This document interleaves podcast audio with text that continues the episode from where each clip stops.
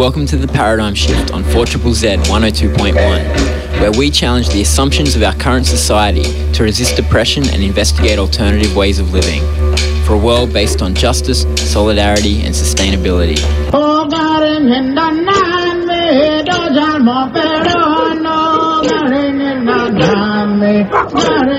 I doja mo pero no doja doja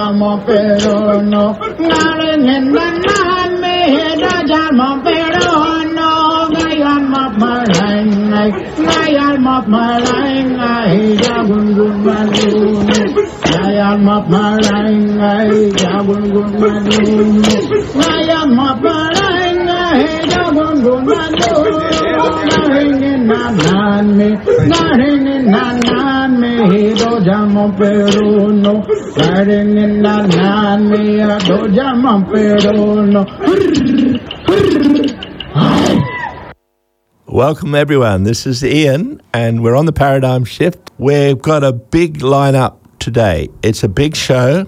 We're continuing our series on local government in the lead up to the 28th of March elections, only three weeks ago, three Saturdays to go now. And today's show, we are talking to the local councillor for the Gabba ward, Jonathan Sri, and we traverse a number of issues. His own personal background, what brought him into politics.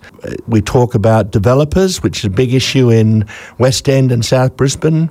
We talk about engagement with community and new forms of radical communication, democratic rights, land rights. We talk about the ethics of being involved in struggle, about housing problems, and many more issues. Before we go there, I think that we need to highlight the fact that there's a big event coming up this, this weekend. It's International Women's Day on March the 8th. And of course, this is one of two days in the calendar of working class people in Brisbane. One is May Day on May 1st, and the other is International Women's Day, which was originally called International Working Women's Day. And it focused on the emancipation of women, as we know, the suffragettes, even more importantly, the struggle of working women. There are many issues facing women today economic, social, and political. The women's movement has been one of the strongest social movements in Queensland, and that comes as no surprise because of the reaction and repression women have faced in this very state over a long period of time. It is a day also of celebration for struggles won and for a concentration on the struggles ahead. Women are under attack in the home and on the streets. We need to stand up in solidarity and struggle for radical change uh, so that there is equality for all women and for all members of the human race. You can choose yourselves which events you go to over the weekend. Myself, I'm going to um, a women's conference tomorrow out at Northgate. Um, you can look that up. There's a lot of interesting speakers. You can look that up on Facebook. There's also um, a rally on Sunday organised by IWD Brisbane Meanjin. So if you look that up on Facebook, you'll see that. And then there's another one which is on. Uh, that's that one's that starts at ten in Emma Miller Place. And she, of course, is a famous revolutionary, really, in Queensland political life. And the other one is an International Working Women's Day rally that's happening at 1 pm at Queen's Gardens. And all are welcome. Just bring your voice, and that's held by Feminist Action. To get us in the mood for today's show, because we will be talking radical local government in this show today, I can assure you. Here is Rivermouth with a song called Propaganda. Don't trust you can't trust the LNP. Do not doubt the government's resolve. Do not doubt that we are going to see this thing through. If you've done nothing wrong, you have nothing to fear. If you've done nothing wrong, you have nothing to fear. If you've done nothing wrong, you have nothing to fear. We are the government. We decide what's best for you. Dear Queensland, your sat nav's out of date. You followed the wrong road, and now we're turning into a police state. Legislating democratic disruption, two party system, double corruption. Privatising while facilitating corporate greed, funding cuts for any NGO that disagree. Out with the old and in with your friends is fine. I'll hire your son and you hire mine. This is Queensland, where no man is carried. We like our blacks in jail and our gays unmarried. If you protest, we'll lock you away. You have the freedom to do what we say, but you can't trust the LNP. Mate, you don't trust the LNP.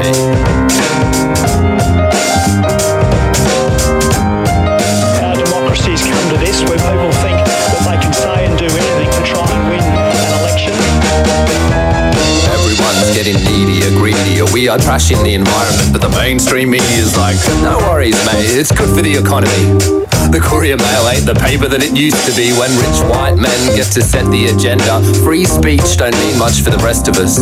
I know you're not evil. You think you're doing the right thing, but it's frightening, disheartening how shit you are at listening. This is Queensland. We don't allow bitching. We like our kids Christian and our women in kitchens. Immigrants on welfare are lazy sloths, but if they find employment, well, they took our jobs. Leaders of Queensland, you give the homeless grief, and you're dumping half a mountain on the barrier reef. You close hospitals and open casinos. That's where the green goes. I always knew you were trouble. And now the pot's overflowing. Are you power hungry or just plain stupid? Either way, we won't water the weeds you're sowing because you can't trust the LNP. Mate, you don't trust the LNP.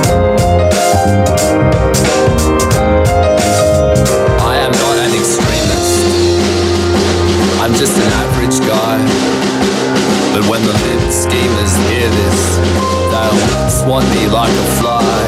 If I don't comply, send the cops in to tase me.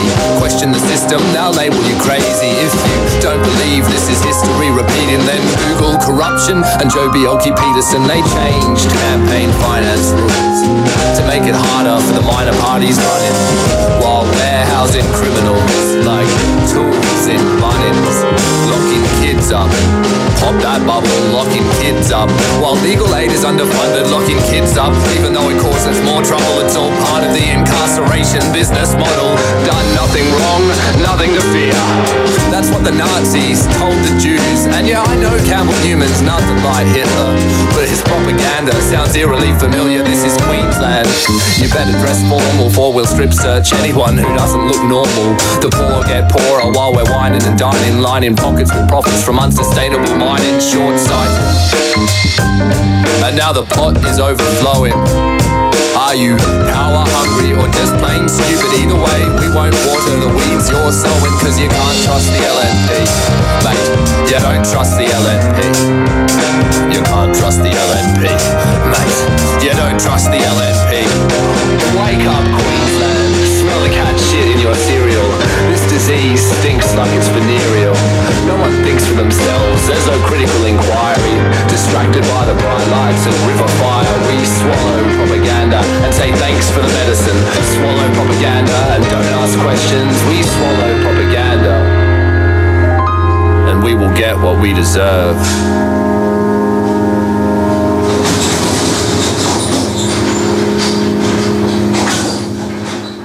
You're on the paradigm shift. We heard the song Propaganda by Rivermouth. You would probably recognise the voice as being that of Jonathan Sri. And since he's a muso, we decided to play some of the music of bands that he's been in. That one, that band was Rivermouth, with um, some great lyrics there. You can't trust the LNP. Well, that's certainly true. Um, now, Jono, let's see if we can line you up here for what is now the the opening gambit by by him in this series about the local government elections that are coming up and what they're all about. Um, he he he begins here by talking about his background, and then we get into a big facet of that was the this current fight against developers and their unreasonable um, building going on right here in Brisbane. Let's go to the interview now. Can you please introduce yourself? My name's Jonathan Sri. I'm the Greens City Councillor representing the Gabba ward. When did you move to the Gabba ward and why? I first moved into the Gabba ward around 2010. I'd previously been living around Indooroopilly, so I grew up in West Chermside on the north side and then basically bounced around in inner city suburbs in the inner west around Taringa, Indooroopilly, and then Highgate Hill, West End. I was drawn into West End and Highgate Hill to be close to the live music scene. I was uh, working a bit as a musician and was really attracted to the kind of countercultural movements that were there on the ground in West End. Um, so yeah, in a nutshell, that's why I wanted to be closer to the music and art, and uh, rent was cheap.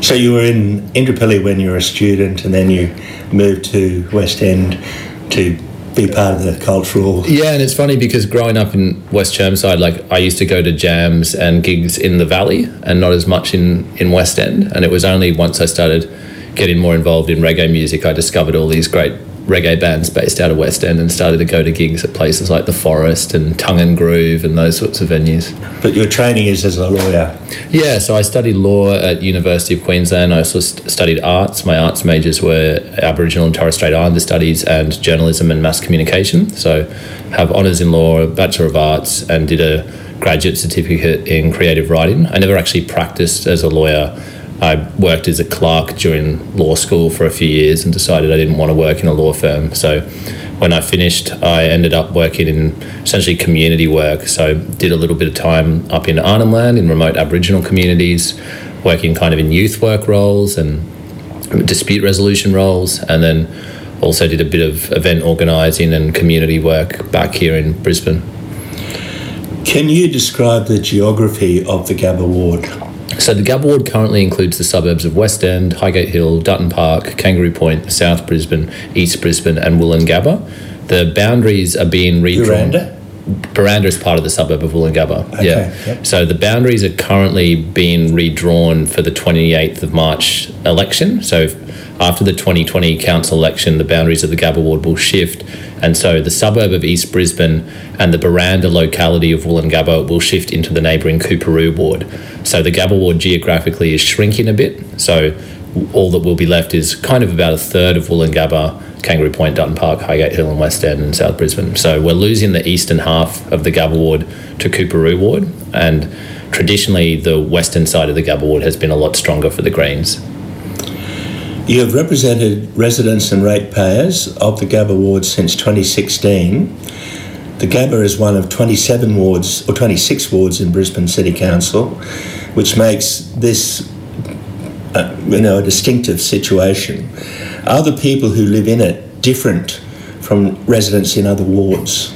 No, I don't think the residents of the Gabba ward are fundamentally different from residents of other wards. I think there are a few factors that make the Gabba ward a little bit different, and a lot of that comes back to history and geography. And Inner city? yeah, so certainly the fact that it's an inner city neighbourhood and has a higher proportion of artists and musicians and activists, and perhaps more importantly, a higher proportion of renters and short term residents, I think is quite significant. But particularly suburbs like West End and Woolloongabba also just have a really long, deep history of countercultural movements and subcultures and, and activism. And it's those decades of community organising and activism that have essentially laid the foundation for a Greens councillor with a fairly radical policy platform to be able to get elected. It's not like I came out of nowhere. There's this long history of activism and community organising that made it possible to win in 2016. Previous Labor councillors, Tim Quinn and to a lesser degree Helen Abrahams, they kept the developers out of West End. They kept them out of the Buranda, the Gabba, and South Brisbane. Now there is an explosion in high rise apartments, changing the character and demographics of these suburbs possibly forever. Um, what brought this about? What's happened?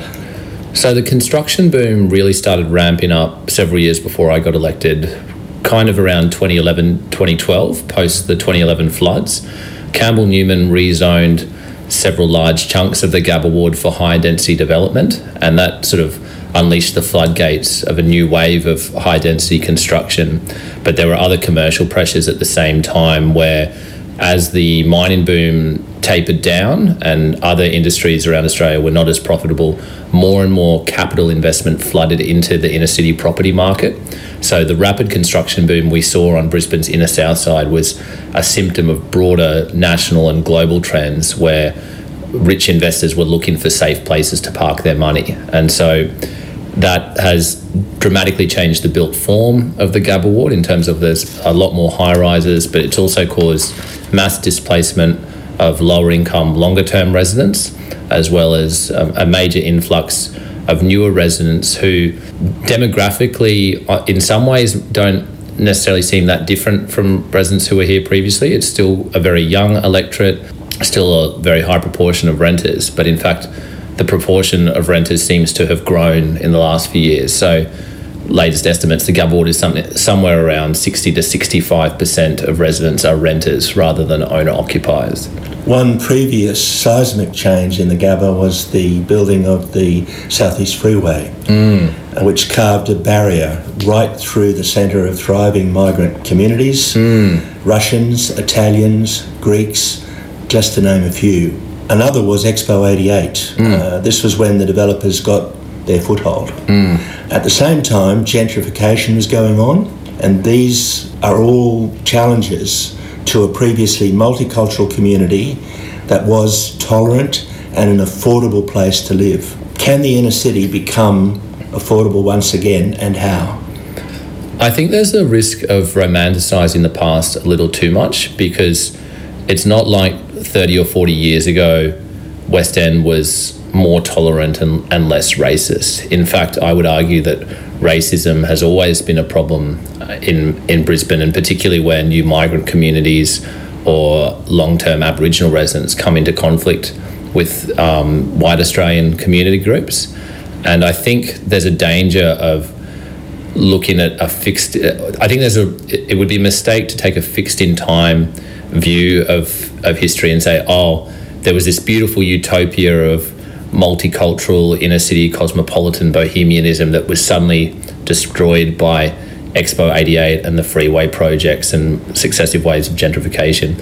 In fact, really the the invasion and the first wave of gentrification started way back in the 1830s when white invaders first came to this side of the river and really, when we talk about the changes that, the, that have happened in the Gabba War, the biggest changes are the conversion of jungle and, and dense forest into housing and commercial pre- precincts. So I think I'd, I'd sort of question the, or the implication of the question a little bit. I think really the Expo 88 and the freeway projects and the road winding projects loom large in our cultural memory because they've happened in the last few decades. But actually, there were previous waves of development and gentrification that also forced out community, and that's kind of been a function of the growth of the city and the inner south side in particular for uh, well over a century now. So Expo 88 and the road widening projects definitely had a huge impact on carving up community, but it was they were one chapter in an ongoing story of displacement and commodification of property. As a student, I used to pay $100 a week rent mm. in a four bedroom house, share house, of course. Mm. We socialised our poverty. Mm. Nowadays, when I just looked up the papers the other day, uh, rents more than $600 the houses that we lived in were fairly modest. Um, mm. We could never afford to, to buy them, mm. um, but we could certainly rent there. And now many of the homes and the apartments are being advertised for over a million dollars. Hmm. So, how, how do you get to an affordability for the poor people that have been pushed out? Yeah, so the construction boom has definitely led to increased property values and, and rise in rents. And the really the only way to counteract that is with public sector investment.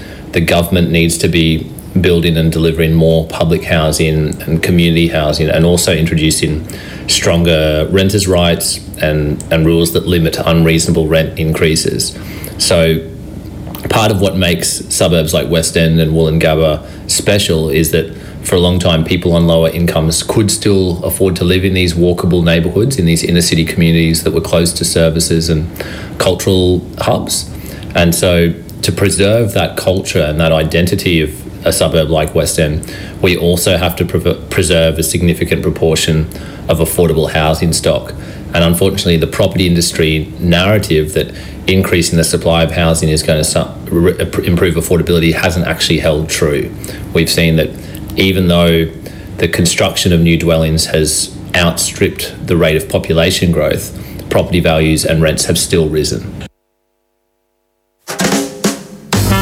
Books at Stones is an independent, family owned bookstore specialising in Australian authors and stories, with also a range of medical, nursing, and alternative medicine textbooks and many more interesting selections for you to choose from. Come on down to 360 Logan Road at Stones Corner, see www.booksatstones.com.au for more info. Don't forget to flash your 4ZZZ subscriber card for a 10% discount. Books at Stones, a proud sub discount outlet of 4ZZZ. You're on the paradigm shift. This is Ian. We're talking local government elections, and specifically today, we're concentrating on the Brisbane City Council election. There are 26 wards up for the vote. Um, there, eight, 19 of those wards are held by the LNP, only five by the Labor Party. There's one independent and one Green, and we're talking to a hotly contested seat called the Gabba Ward, and the local councillor is the Greens, Jonathan Sri. Let's go back to his talk now, and um, where he addresses a number of of crucial issues that follow on from that talk about the developers. You challenged the concept of West Village in Mollison Street in West End. Mm. Why?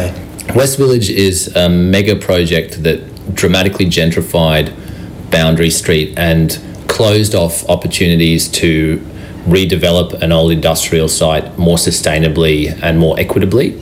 So, West Village really is symptomatic of a broader problem, but also on a specific level, just represented a huge lost opportunity because it was a 2.6 hectare site which had had multiple lives previously as industrial factory uses and an ice cream factory, and then as a hub for artists and musicians, and then more recently as markets and a major live music venue.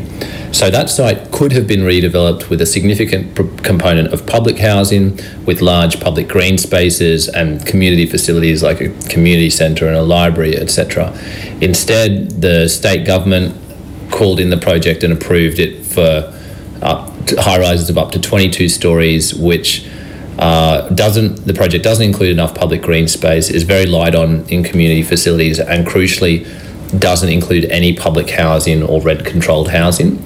And that's the fundamental concern with these kinds of projects. It's not that density is necessarily a bad thing, and in some cases the the landscaping looks quite nice and it's not necessarily terribly designed but when you look at the economics of it, these projects have a tendency to force out lower income people and to, to make it harder for those diverse communities to continue living in the inner city.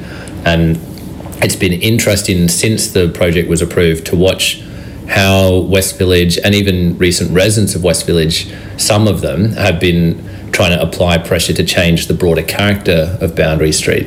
So I don't want to generalize about the residents who've moved in there, but we have had one or two complaints from residents of the very expensive new apartments about the presence of Aboriginal people on Boundary Street. And we've had West Village developers themselves applying indirect pressure through the West End Traders Association to, in inverted commas, clean up the street. And so the presence of these gentrifying mega projects does have a broader impact on the culture of the street and the neighborhood they're, they're located within. And I think in general, that's not particularly good for the broader community.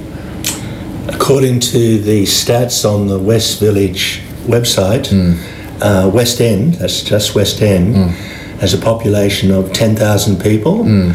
and only one third of those people own the dwelling in which they live. So that's over 6,000 people are renters, and they're at the mercy of the money men, mm. the real estate agents, the banks. How can community be established when pe- the basis of the dwelling is to be exploited? Mm. Yeah, the treatment of housing as a commodity directly undermines the potential to form and, and preserve community connections. And I think resisting that in an era of um, commodified and speculative investment in housing is really, really difficult.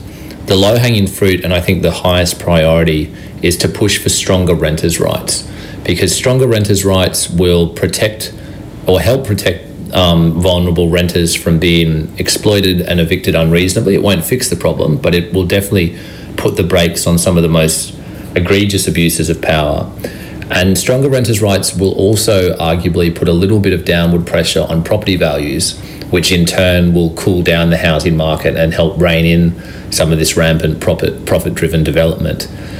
Above and beyond stronger renters' rights, though, we also really need to start pushing for more public housing construction in the inner city, including inclusionary zoning where developers are required to actually hand over public housing as part of their new developments. And that's something the Greens have been pushing quite strongly. But now that the construction boom is sort of reaching the next stage of its cycle, we have a lot of existing housing stock that's sitting empty in the inner city. And so a new demand is emerging, which is the demand for a vacancy levy, so that investors who buy up this stock and then just leave it sitting empty are penalised financially and are incentivised to actually get tenants in. And we're seeing that in other cities around the world as well, where the first stage of the construction boom is this massive increase in the supply of overpriced apartments that no one can afford to live in. And then the second stage is a contest of what happens to those apartments now that they've been built. And so I think a vacancy levy will become increasingly important in that context. Since being elected, you have experimented with different ways of engaging with people in the Gabba ward. Can you explain what methods you have used and where they have been more successful? So we've tried a, a, range of processes to empower the community and decentralise decision making. Um, one of the most longest longest running processes has been our community voting for local park upgrades, where I have a discretionary budget for public space upgrades of several hundred thousand dollars a year, and I instead of making up my own decisions about how that money is spent, we use a community voting process where residents make suggestions on what projects they'd like to see built and then can vote for their priorities. We've also had other collaborative design processes, such as for a park in Woolloongabba, where we held a small community festival and then multiple workshops and small group discussions to collectively design a concept plan for the park.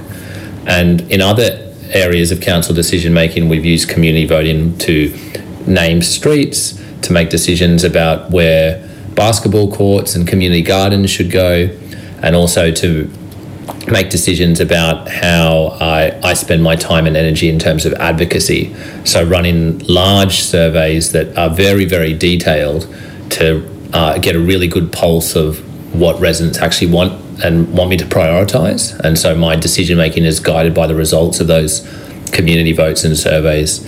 Alongside that, we've held a lot of public forums and policy conferences that have a strong focus on participatory decision making where residents are actually actively involved in shaping policy and shaping the, the values that sit underneath those policies. And so rather than saying, here's this one process that's the perfect way to engage the community and empower the community, we've been experimenting with a range of different processes that are to some extent adapted to the specific decisions being made. And I think the most effective processes have been the ones where the residents feel and understand that they have meaningful control.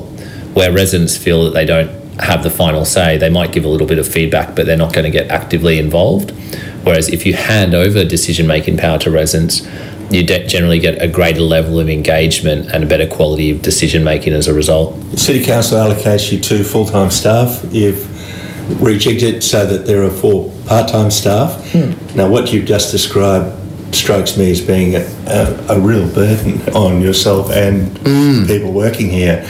You've done it for four years. Mm. How are you going to manage yeah, this is one of the big tensions because doing a good job of decentralizing decision making power and empowering the community is actually really time intensive and resource intensive. Often it's quicker for me to just make up my own mind about something as opposed to me and my staff running a, a broader consultation process. And so we're continually having to strike that balance between wanting to do a better job of community decision making and the fact that we only have two full time staff and myself. So, part of the benefit of having multiple part time staff has been we've been able to run this office less like a traditional ward office with a strong focus on service provision and more like a community organising hub. So the ward office loans out a lot of equipment to community projects and community campaigns. We deploy our local grants budget strategically to support activist projects that align with our values. And we're a little bit more proactive in helping coordinate community campaigns as opposed to just responding to them.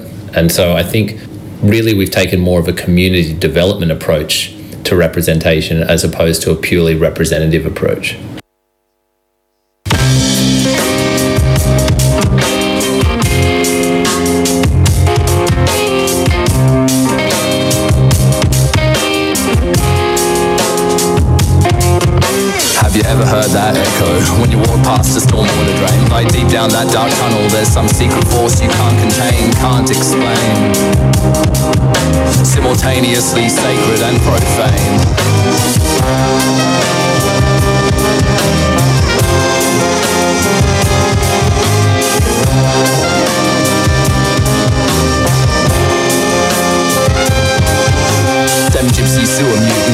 rise up out the gutters. Mango treehouse possum people about to bust your window shutters.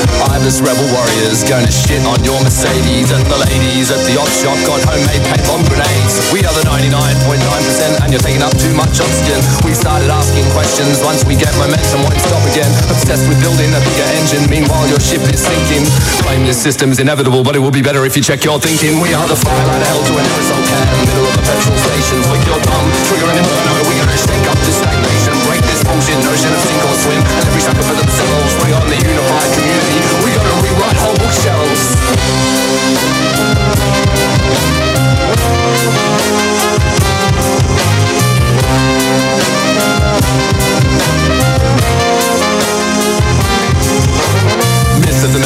meritocracy, grindstone in just to tread water. You won't let us drown, but you'll hold us down. Why the hell should we support you?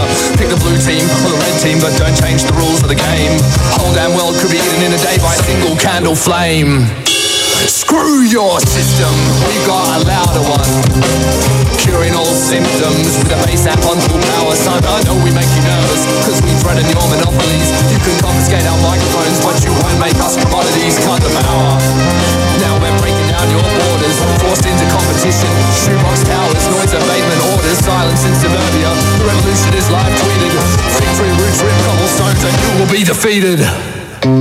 When the squeal of guitar feedback shatters every mirror in this city, and the humidity rising up from our dance floor causes tropical thunderstorms. Here come the hailstones.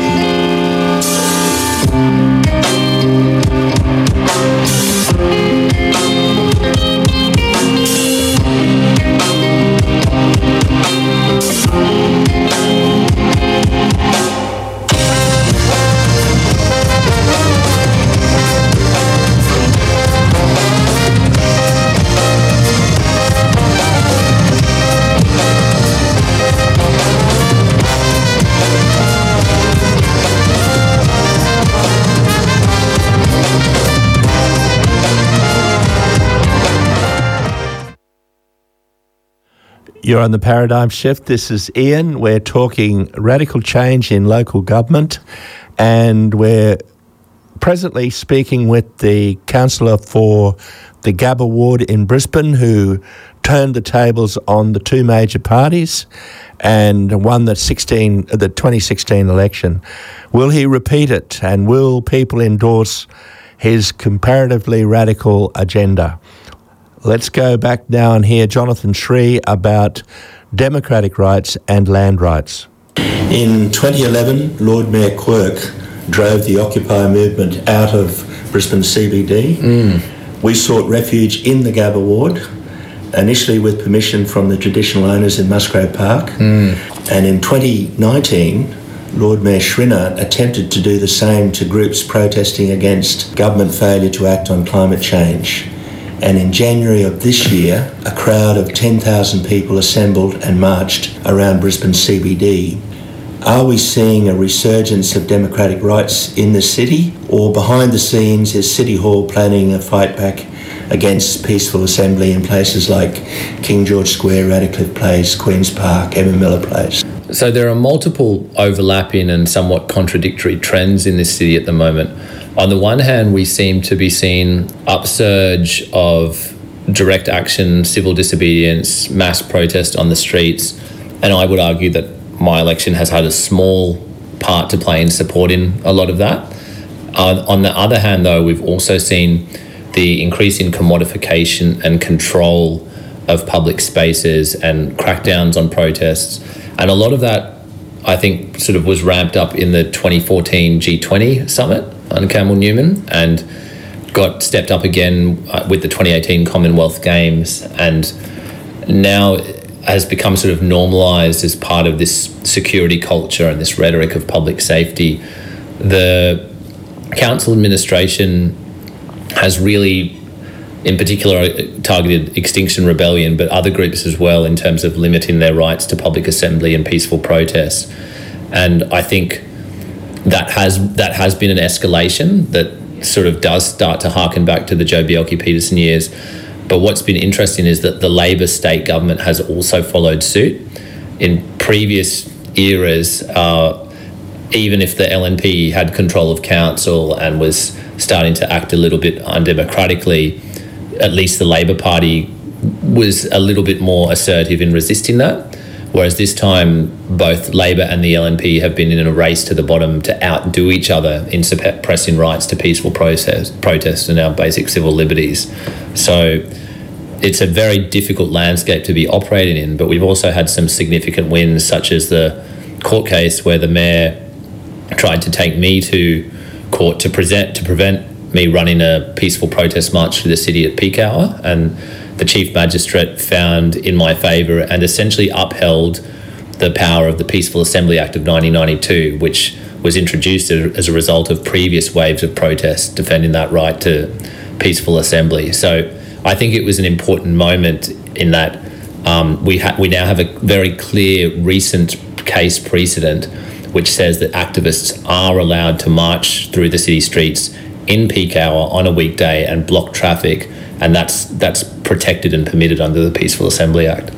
Brisbane still does not have an Aboriginal cultural centre. Mm. This was the dream of Uncle Sam Watson and many Aboriginal leaders before him Beryl Wharton, Des and, and Debbie Sandy, the Ruskers, all their families in a word, Brisbane Blacks. Mm. They want an Aboriginal cultural centre and mm. they want it here in this ward. Many non Indigenous people like ourselves uh, support that. It offers a way forward for Aboriginal artists and the emerging Murri youth to show their work in an environment of Aboriginal control and management of the arts and culture. Former Lord Mayor Campbell Newman had a nest egg of millions of dollars, some say 11 million, to undertake this project. Do you know what has happened? I'm not asking you to mm. spell out where the money is, but if you do know, I'd like to know. but what steps can you take to support the project? Mm. So, generally, when a project doesn't go ahead, the money is just realloc- reallocated back into general revenue and then reallocated through the budget. So, it's not actually very easy to say, okay, the millions of dollars that were allocated towards the cultural centre in Musgrave Park have instead been put into this bank account or instead have been spent here. Really, the millions of dollars that were allocated to the cultural centre seem to have just gone back into the consolidated revenue budget and have then been reallocated. Um, so it's yeah, it's difficult to say that oh the money has gone to this specific place. Essentially, the problem is that money which was allocated is no longer allocated. So um, are we back to square one with money? Essentially, yeah. It's not like there's any sitting somewhere waiting and identified to be spent on this project. Um, it's yeah, I, I think there's a really strong case for both council and the state government to be putting funding towards this project. Um, the state government should, I think, be a big player in the funding process, but council also needs to play a role. I think one of the challenges that has made it difficult for progressive public servants and even perhaps progressive elected representatives to push the project is a lack of certainty and clarity around who can speak on behalf of Brisbane Blacks and what, what decision making body or what community entity would run a collaborative design process to lead the project. Because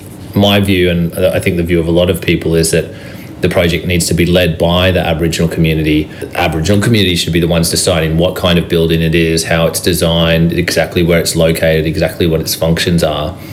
But it's not yet entirely clear what body that community can speak through. And it's a function of the difficulty of anti hierarchical and decentralized community networks trying to engage with a hierarchical state bureaucracy that isn't well adapted to understand the intricate intrapersonal relationships of Aboriginal community. Um, so I think really a, a, next step and something that I'm very keen to support is to see some money put towards essentially community building and consensus building where the state and council support local Aboriginal community groups to come together, actually pay mediators, pay facilitators, pay people for their time so they can have those big meetings and achieve consensus on what they want. I think um, there's certainly a, a, lot more people have in common, and I think even within the public service, there's a lot of support for the idea of an Aboriginal cultural centre. It's that the state is structurally incapable of working collaboratively with Aboriginal people in a way that's not patronising or paternalistic.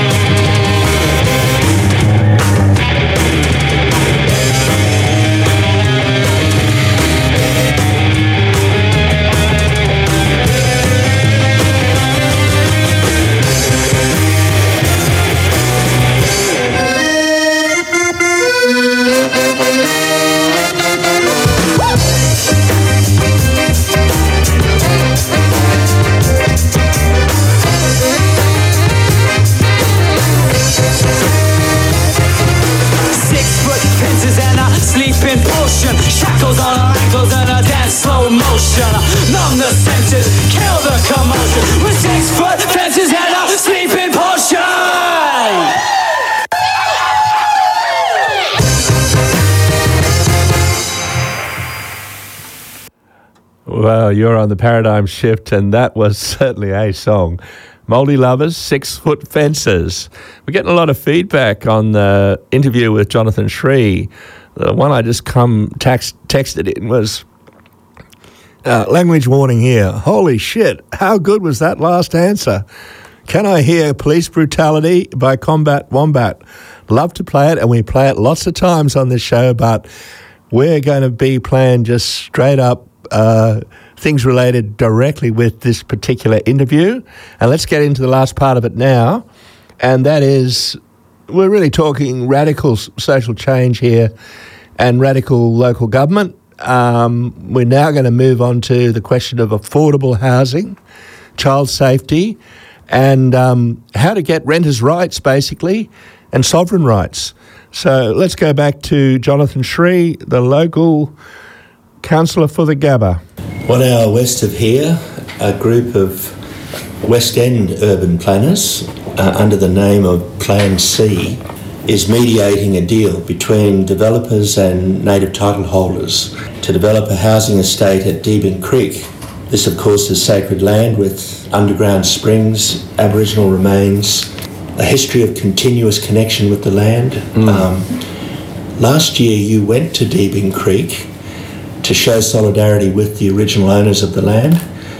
You were pilloried in the press and fined by council for misrepresenting yourself as a concerned resident of that district.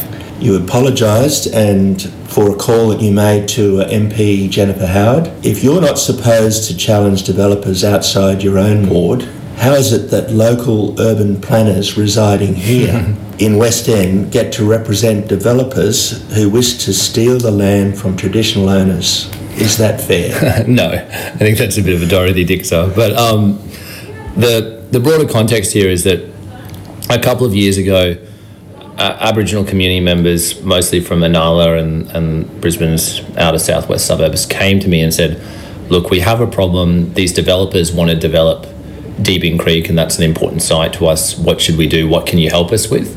And at the time, I didn't know very much about the history of Deebing Creek, but I went out to Ipswich and I met with them and understood the issues and realised that because the project had already achieved so many of the necessary approvals, unless there was some pretty strong action pretty soon, the project would just go ahead and the bulldozers were pretty much ready to roll in. So I actually recommended to the Aboriginal community leaders out there that an occupation was their best chance of buying time and uh, perhaps achieving a win long term. And so essentially supported them to set up an initial camp, provided personal donations and funding in terms of portaloos and equipment to establish a base camp, and then started encouraging other activists from Brisbane and around Australia to head out there and camp out and support the project. Um, and by the project, I mean the protest. And the um, I think protest camp now has been there for over a year, and in some respects, I think that's a success in and of itself that people have held country for so long, even when the developers are ready to go. And it's quite obvious now that the state government is very sensitive about this project, and there are probably all sorts of conversations going on behind closed doors about where to from here.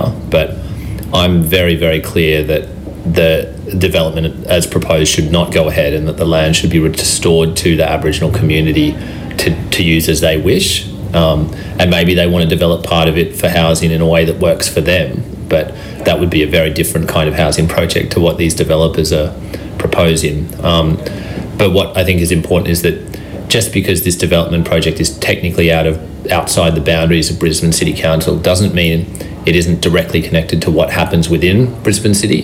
Um, the entire southeast Queensland construction industry and property market is all one beast, regardless of where the council boundaries are. And what happens in inner city Brisbane does have an impact on the outer burbs of Ipswich and vice versa. Um, and this project will create more traffic congestion, and it will create that same those same problems that are continually associated with suburban sprawl. And so, think it even just from a holistic urban planning perspective, it's important for councillors in Brisbane to understand and have a strong opinion about what happens out out in Ipswich because at the end of the day, it's all all very closely linked. Prior to becoming a councillor, you ran against Jackie Trad. Jackie Trad is one of the major de- decision makers in politicising Deebing Creek by virtue of situating a railway near there. Mm. The land, of course, mm. has more value, and sadly for Aboriginal people, on land that becomes more valuable, it's that's where they lose the land. It gets taken off them. Mm. It's that's this, the process of colonisation. Mm. It's been made even more politicised in that A.V. Jennings has, in the lead up to the 28th of March, has threatened to send in their bulldozers at Grampian Drive there Mm. in, the, in the lower camp. Thus would destroy the natural springs, uh, take away the koala habitat, all of that. And they're doing that because this whole thing is a politicised thing. They see the game Mm. as it played out would you go again in the course of this campaign and stand with those Aboriginal people who currently locked the gates and blockaded the the builders coming in? Yeah, I would. I'd, I'd go if the elders called me and asked me to be there. Um, I think what's particularly interesting about Deebing Creek is that it has the potential to set a precedent for so many other sites around Queensland, and that's why it's become such a hot political issue. It isn't just about this one site. But if we can win this one and establish a precedent where the state government can't just sell off land that's particularly sacred to Aboriginal people and allow it to be privately developed. And if the state government goes so far as acquiring that land back and bringing it back into public hands, that sends a signal to other developers and other commercial projects all around the state that are also trying to develop on sites that are of particular significance to Aboriginal people. So I think it's a particularly important struggle to, to keep in mind and to be supporting. Mm. In a way, it's a repeat of the struggle over Musgrave Park, which is still a stalemate. You know, mm. which it's, it's actually much bigger than Musgrave Park because Musgrave Park was essentially already public land, um, whereas what we're talking about here is a demand for the state government to take land off private developers and return it to the Aboriginal community. Um, so the ramifications of that at a broader political level are huge. Deebing Creek was public land. Uh, mm, by, true. Uh, yeah. they they made it freehold yeah. and they carved it up in a way exactly. that is is very opaque to yeah. most people. Um, on housing, the housing market is affected by a number of different things: absentee landlords, private owners, tax concessions given to professionals with big salaries. But the state has its finger in the pie as well. The Department of Housing owns houses that it rents out as public and community housing. One of the hardest hit groups are the Aboriginal community because they're already under the surveillance of the Department of Children's Services, who work in with housing, often against the interests of the Aboriginal families themselves. Have you any comment on the relationships between government departments and how they impact on lower income earners who rent in your ward? From what I've seen within my own electorate, the department does not do a particularly good job of meeting the needs or supporting vulnerable people of colour and First Nations people who are dependent on government housing. Part of that is because there's such a chronic shortage of public housing stock that public servants and the department as a whole have become quite ruthless about evicting rather than supporting so called problem tenants and looking for any excuse to rotate people out of public housing so that they can get other people in. Um, but there's a broader problem here with how the state relates to First Nations people. And I think it makes visible one of the major contradictions and flaws of left wing politics, which is that a lot of lefties and socialists and social democrats, etc., seem to think that it's enough that we have a, a big role for the nation state that taxes the wealthy and provides all these public goods like public housing. But actually, when you look at how even in public housing First Nations people are treated, it's not a pretty picture sometimes. And, and really, it shows that a non Indigenous government is very poorly adapted to truly empower First Nations people and to respect their autonomy and sovereignty.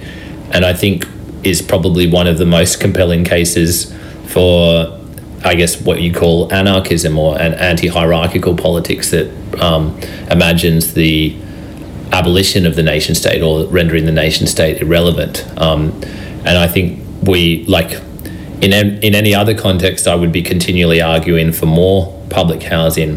But when it comes to Aboriginal housing, I would actually be arguing for Aboriginal community housing that's controlled by Aboriginal organisations as opposed to directly controlled by the government. Um, because I, I just don't feel that these large bureaucratic non Indigenous institutions are well adapted to meet the needs of the people they're trying to serve. Thanks very much for giving this time up to community radio. Mm-hmm. Um, is there anything you'd like to add? Just that I think it's really important that progressive people, open minded people, activists, radicals don't underestimate the broader political significance of the coming council election. This is the first time in a long time that a council election has fallen in the same year as a state election, and the results of the election, but also the stories we tell about how to explain the results of these election, this election becomes very, very important in setting the agenda of the state election. So, for example, as a councillor who's been pretty radical and outspoken and has actively supported civil disobedience, if my vote rises, that sends a very strong signal about the struggles I've been supporting to the political establishment at the statewide level. Whereas, on the other hand, if the Greens do pretty poorly in this council election, that might well be interpreted as a vote against radical politics and a delegitimisation of the kind of platform I've pursued. So I think the stakes are actually quite high, and it'll be interesting to see what happens on 28th of March. I think we should feel a lot of sympathy for the voters of Bundamba. Uh, yeah. How to vote cards that they're going to get. Mm. Mayoral candidates, uh, preferential voting system there. Mm. Two council divisions mm. being contested, and of course a state government seat on the resignation yeah, of Jo-Ann Miller. Uh, with a with a, a compulsory preferential system, so their minds are going to be really yeah. put to the test yeah. by democracy in action. Full on. Thanks for chatting. Thank you. Jonathan Sri there, uh, interview earlier in the week. He certainly laid down the gauntlet. It's v- radical politics versus mainstream politics in his ward um, and maybe elsewhere if there is a vote suggesting that the Greens can take some seats away from the LNP, uh, then you know it's an endorsement of the last four years of his kind of, um, of interpretation of what it is to be a radical. So tonight um, there's a great show on. It's Foco Nuevo. I often talk about this, but it's their 12th, university, uh, 12th anniversary. Their birthday party's up tonight, and boy, will the place be jumping at Kurilpa Hall. 7 uh, p.m., the, the doors open. We're going to get some great music by really three of the best interpreta- interpreters of Latin American music in Brisbane. Um, Cachicamo Latin Harp, which I'm going to play a medley from in a minute. Duo Serenata, and of course our local jumping fences. Um, it's going to be a very interesting night. It, it, it, it's uh, just to give you some of the details Kurilpa Hall, 174 Boundary Street, West End. Um, and BYO and their light refreshments. Uh, it's fifteen dollars and nine dollars uh, tickets. So we're just about out of time. Sean is in there with a really interesting. I'm not going to steal his thunder. I'm not going to say who's coming on, but it will be good listening. So let's just go out with a with a medley from Cachicamo Latin harp. See ya.